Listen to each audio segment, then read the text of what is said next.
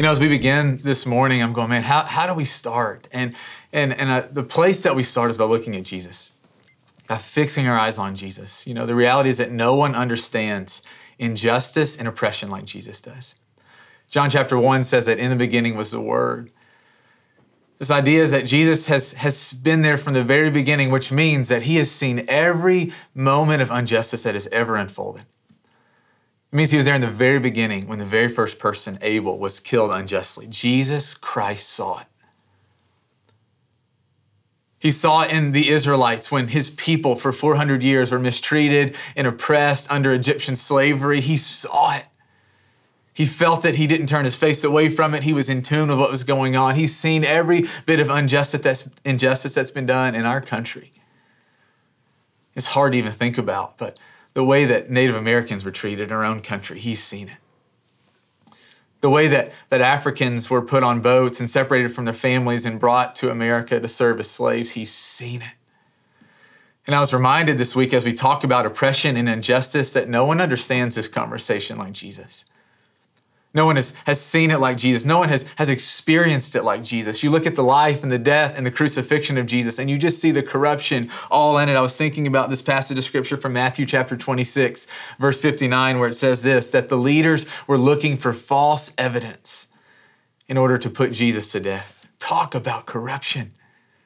Talk about injustice. Or you think about even his trial and what a joke it was that here Pilate was more interested in, in, in, in, quieting the people, giving the people what they wanted, keeping the peace, than he was giving justice to this man who had done no wrong. And so Pilate, in an effort to appease the people, gives them Jesus. This man who had done no wrong faces an unlawful, unjust death. Jesus has, has seen it with his eyes. He's experienced it with his life. But this morning, what I want us to, to wrestle with is, is Jesus, he shows us how he feels about injustice.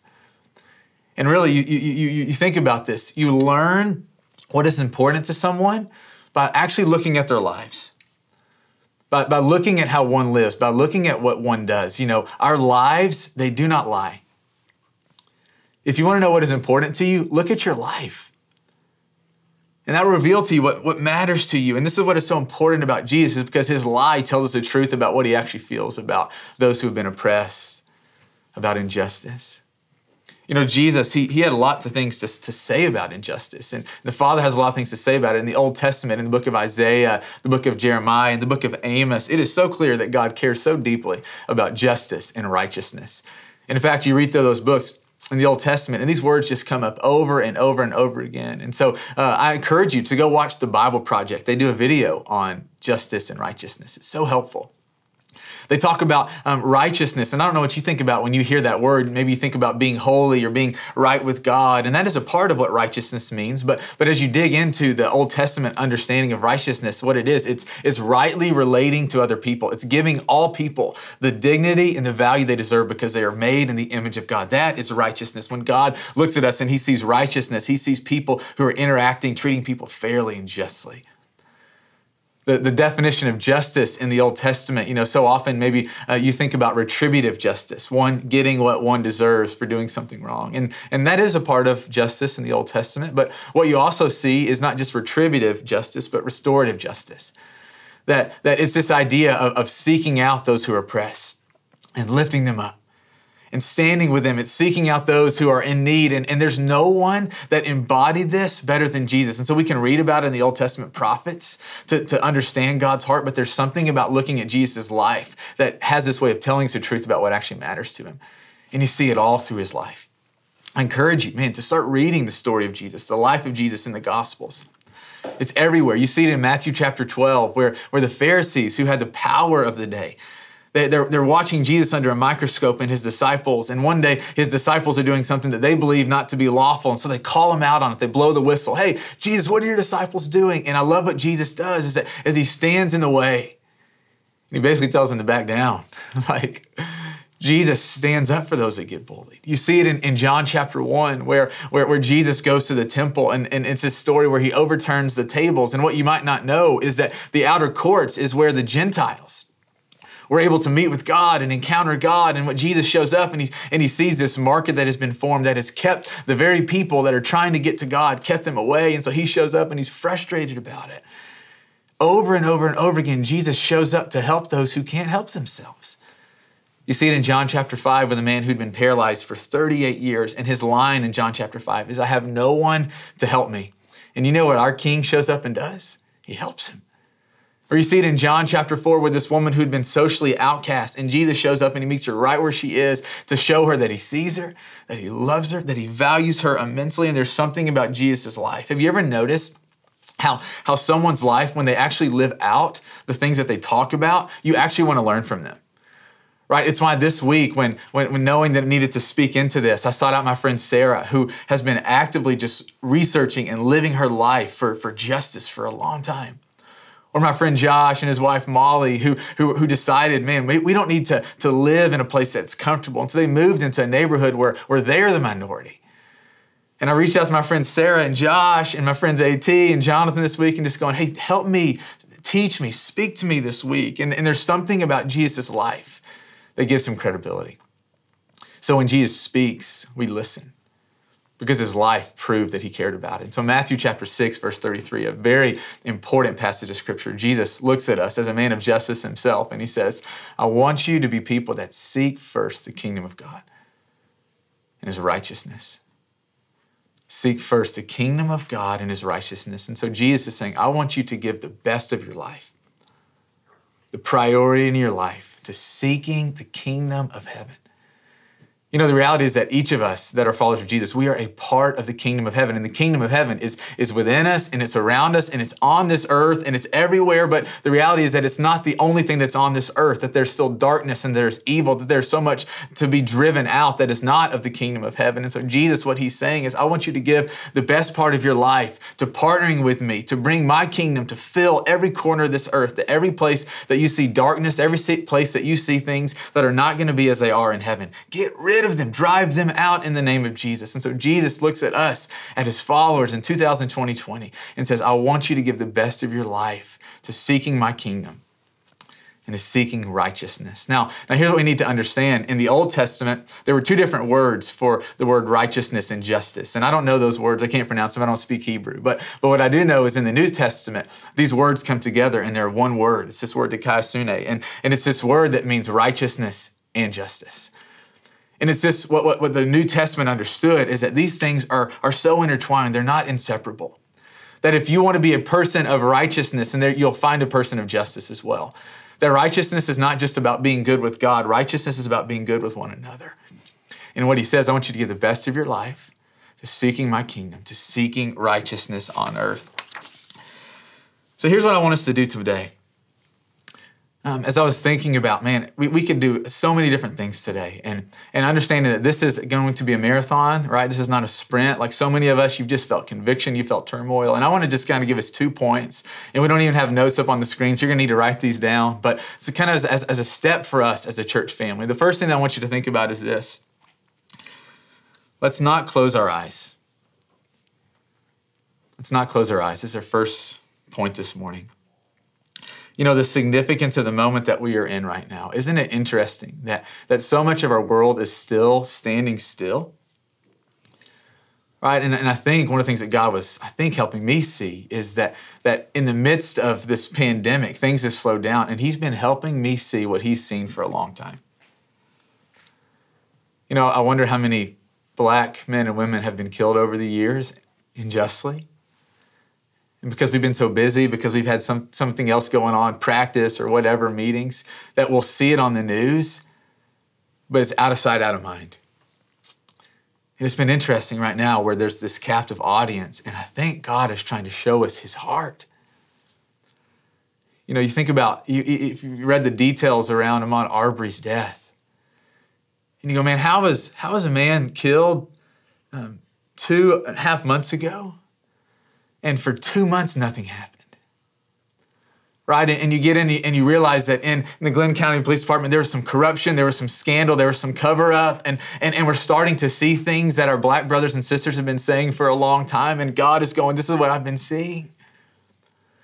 Or you think about George Floyd, how often you've, you've seen something like that come up in your, in your Insta feed and, and, and you scroll right past it, it hits you for the moment, and God's got a captive audience right now. He's going, See what I see the injustice, the corruption. You know, I was wrestling with this this week, feeling all kinds of things. And here's what I want to say to, to my black brothers and sisters, to my brothers and sisters that are people of color I'm so sorry. Um, I'm so sorry for every time that, that you um, tried to share your experience with racism or what you were feeling as these unjust things are happening all around us. And, and I or someone else was dismissive. We tried to downplay it. I'm sorry. I'm sorry as, as one of our church leaders when, when we haven't listened to you. I'm sorry that it has taken so many innocent lives to finally listen. I'm sorry. And I know that I'm sorry and confession is important in the healing process, but equally as important is the repentance. And you need to know that we're not just standing here, I'm not just standing here today saying these words with, with, with, emptiness, and only time will be able to prove this, right? And so there's nothing that we can do in this moment other than, than, than for me to say, we are going to be committed to this. This is important that we right the wrongs, that we be a people of justice that are pleasing to the Lord. And so right now, you know, it's it's interesting because racial, like everyone is passionate about racial injustice, um, right? And, and and here's what I want to encourage us to do because something else is going to come along. And let's not just care about this when, when it benefits us. Right? The reality is, it, just benefits you right now to, to be a person that's not a, a, a bigot and it's not racist. It benefits you to be outspoken about these things. But I want to encourage you not just to, like Jesus, talk about things with your mouth, but to demonstrate them with your lives. And so many of our brothers and sisters that are people of color, they don't have the benefit of closing their eyes, of, of just going on to the next thing. And as we, as a followers of Jesus, especially white people, let's not close our eyes. It's part of waking up. I think God is giving us this window right now to see what He sees. And maybe up until this point, you could claim ignorance, but I think that God brings you to a place where it no longer can be called ignorance because you see it what it is. And it's that moment that you have a choice what you will do, how you will respond and I go, Church family, I'm going to keep my eyes open. Will you keep your eyes open? Second thing I want us to think about this morning is the part that we play with Christ. And one more, one more thing I'll say before we, we kind of move on to this. Um, keeping our eyes open, there's a, a, so many passages of scripture that we could speak into. I want to just give us one verse from Proverbs chapter 21, verse 13. And this is what, what, what is written. It says, Whoever shuts their ears to the cry of the poor will also cry out and not be answered. And so for us to understand that, that this is not like an elective course in college, like caring about justice and caring about people that are oppressed. It's not just like something we get to opt into. It's like, no, this is this is what it means to be his people. So we're going to be people that, that, that keep our eyes open. The second part that we're going to lean into is, is understanding our part to play with Christ. And so we're going to keep our eyes open. And the second point is, is our part that we play in this with Christ. You know, in, in, sharing the gospel, I was thinking about how to explain this. Um, no, you, you know, none of us think that sharing the gospel is all Jesus' work. Right, we understand that our God works through amazing ways, that He works through dreams and in visions, but we also understand that our God has commissioned us to be people who speak and who share Him. And it's through that sharing that God seems to work and seems to move. It's through this partnership. And, and the Lord was reminding me that the same is true in injustice, that, that part of what we, we do is that we pray, but we don't just say, hey, this is our job is to pray, and then Lord, you make it happen. No, we say, we're going to pray, and the Lord, we're going to make it happen with you. And I want us to understand this because it's important that, that part of, of this conversation of injustice and oppression is a battle that only Jesus can fight. Right? And that's not just putting things on Jesus. The reality is that there's this verse in Philippians chapter 3 that says this that, that who, by the power that enables him to bring everything under his power, everything under his control.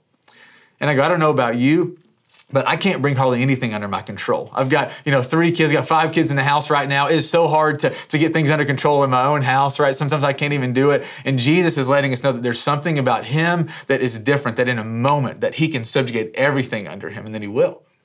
That all darkness will be driven out. So we understand that, that this is a battle that Jesus has to fight because it's a battle in the heart.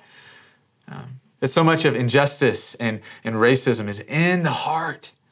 And no matter how much you want to do this, you can't get that out of your own heart. You can't get it out of your sister's heart. You can't get it out of your neighbor's heart. It is a thing that Jesus Christ, the Son of the living God, has to do. And He wants to do it. He's standing at the door knocking on hearts. Ezekiel chapter 36, He will give new hearts. And so we understand this is a battle for Jesus, but it's also a battle for us. And so let me talk through personally what I believe this looks like. And this, I'm no expert on this, right? I did feel the sense to, to give us some things to, to live into, to take some steps, understanding that, that taking steps doesn't mean that we're going to figure it all out in one moment. But I know that our church family, that so many of you are like me, you felt conviction, you wanted to do something, and you go, What do I do? I don't know what to do. And, and the world is louding, is yelling and shouting, and I just want to follow Jesus. Help me to do that. And so I want to just give us five things this morning, real quick as we think about what it looks like to partner with Jesus, to drive out injustice, drive out oppression, to bring the kingdom of heaven more fully onto earth. And so the first is this that we would be people who listen.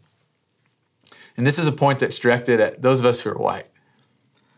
You know, those of us who, who have this, this skin color, okay? And I really want to encourage us, man, let's, let's not deflect or be defensive or blame others when phrases like white supremacy come up. You know, when, when, when we are so quick to say, you know, I'm not a racist or that's not a thing anymore, we, what we're doing is we're actually perpetuating the very thing that we're working against, which is this belief that, that we know everything, that we have it all figured out, that we understand everything. And the Lord was reminding me this week the importance in listening, in learning, in being willing to sit in, in the hard words that, that some people are speaking the reality is that there are that there are systems and structures that I don't understand. But my black brothers and sisters, people of color, go, man, there are systems and structures that are working against us. And for me to be like, no, that's not true, it just perpetuates this lie. And so I encourage us to be people that listen. The second thing I want to encourage us to do is to be people of justice. There's so many ways that we could talk about this, but the first is, man, treat people how you want to be treated. This is Matthew chapter 7. These are from the words of, of Jesus. You know, be fair. Be honest in everything that you're doing. Do not take advantage of someone else. Do you realize that the Father and Jesus Himself, they see every bit of injustice that you're doing. And so there's no place that you can hide. There's no place that you're doing things that, that's not going to be found out. I encourage you to be a person of justice, of truth. But it's beyond just, you know, you and the hidden places. Man, I encourage you to, to speak up when there's injustice. You know, when I found out about Ahmaud Arbery, I knew, man, there's there's more for me to do than just to, to feel bad or to get on Instagram. So I reached out to one of my friends and I'm like, hey, do you know of any petitions right now that that can help prosecute these these people that that killed Ahmaud Arbery? And and, and she sent me this this petition. And, and I want you to understand that when when things like this surface all over our country, there are petitions that you can sign that really go to legislators that help people prosecute those who are doing wrong. And this is an active step that you can take. Encourage us to, to, care about policy because policy so often it affects the poor and the oppressed. I remember going to a luncheon with uh, one of my friends. He's a pastor over in the Marathon neighborhood, and, and I showed up, and I'm one of the only white guys in this room full of people of color. And so much of their conversation was about politics. And what I realized is that, man, I benefit from politics. And so it doesn't have to be part of my conversation, it doesn't have to be a part of the things that I'm fighting for. But in that room, I learned, oh man, they're not just given the same things that I have. Encourage us to be people of justice. So we listen, we become people of justice. The third thing that I want to encourage us to do is to educate ourselves. Be a self feeder. You know, it's not someone else's job to educate you, right? Just in the same way, it's not someone else's job to feed you or to clothe you or to get a job for you. It's your job. It's part of being a mature adult is that you take the initiative, you take the action. And so I want to give us just two really quick places, and we'll have lots of resources over the next few weeks and months that, that I know so often in, in seasons like this and moments like this where you want to do something, you don't even know where to begin. Like everyone's got like a hundred books and a hundred podcasts and a hundred things, and you're like, man, I'll just stay up the rest of my life all through the night. I'll be listening to podcasts and reading books. And, and, and if you're like me, you go, I want to learn, but I don't know where to step. And so I want to just give us two quick things. Um, right now, we're going to throw up in the, the live chat a link. Um, this is a letter that Martin Luther King Jr. wrote to white pastors, in particular in the 60s when he was in prison in Birmingham. And I encourage you to, to click on that and to read that at some point today, just as a first step. I never read it before. The second thing I want to encourage you to, to do is, is to read this book. And I just uh, got referenced it by my friend Sarah. And it's, a, it's the book called The Color of Compromise. And I'm just like a chapter in, so I'm not very far in at all. Man, but there is some truth in it. It's a it's written by this this man that is an evangelical. He's a follower of Jesus, and I go, man, there's just it speaks. And I encourage you to let these two places, and, and you might be so much more advanced in this, and, and you might be looking at me going, Brandon, there's so much more to learn. You're exactly right. That is true. But for my brothers and sisters who are wanting to take a step in order to reconcile this, these are two references that you can lean into. The fourth thing that I want to say is I encourage you to, to take inventory of your life. My, my sister Sarah said, uh, told me this this week that take inventory of your life. So literally take some time this week and to go, man, who are my friends? And what color skin do they have? And who do I spend my time with? And, and, and, and who are my coworkers? What color skin do they have? And where do I tend to, to, to, to drift when I have some time to read? What kind of um, book am I reading? What color is the skin of the author? What about podcasts that you're listening to? Or even think about this what part of town in Nashville do you hang out in? Do you ever give any thought to, to giving business to black men and black women that own businesses? And I go, for us to, to, to, take some inventory of our life, and, and, and this isn't inherently bad. Like if you spend all your time in white neighborhoods around white people, it doesn't make you evil. AT was telling me this. It, it, you just, you're just missing out. You're missing out on culture and life and understanding. You're missing out on part of seeing life as God does. So I encourage you to take inventory of your life and to think about what steps are you going to take to diversify your life, to make it look more like the kingdom of heaven. Revelation chapter 7, verse 9 says that that one day we're going to stand uh, around Jesus with every tribe and nation and, and tongue, that it's all going to be interspersed. It's not just going to be white people and black people and people all, all separated around the throne of Jesus, that we're intermixed. And I go for us to think about how can we start to integrate that into our lives right now, that we take inventory of our life. And the fifth thing that I want to share before we wrap up today is, is a relationship. My brother Jonathan was reminding me that, that Jesus will heal this through relationship. And it doesn't mean that you just, you know, leave all your white friends behind and go try to find people of color right now. I think what it looks like is that you start to make some intentional shifts to put yourself around places of different skin color. Start eating at different restaurants. You know, start start doing things that, that make you a little bit uncomfortable.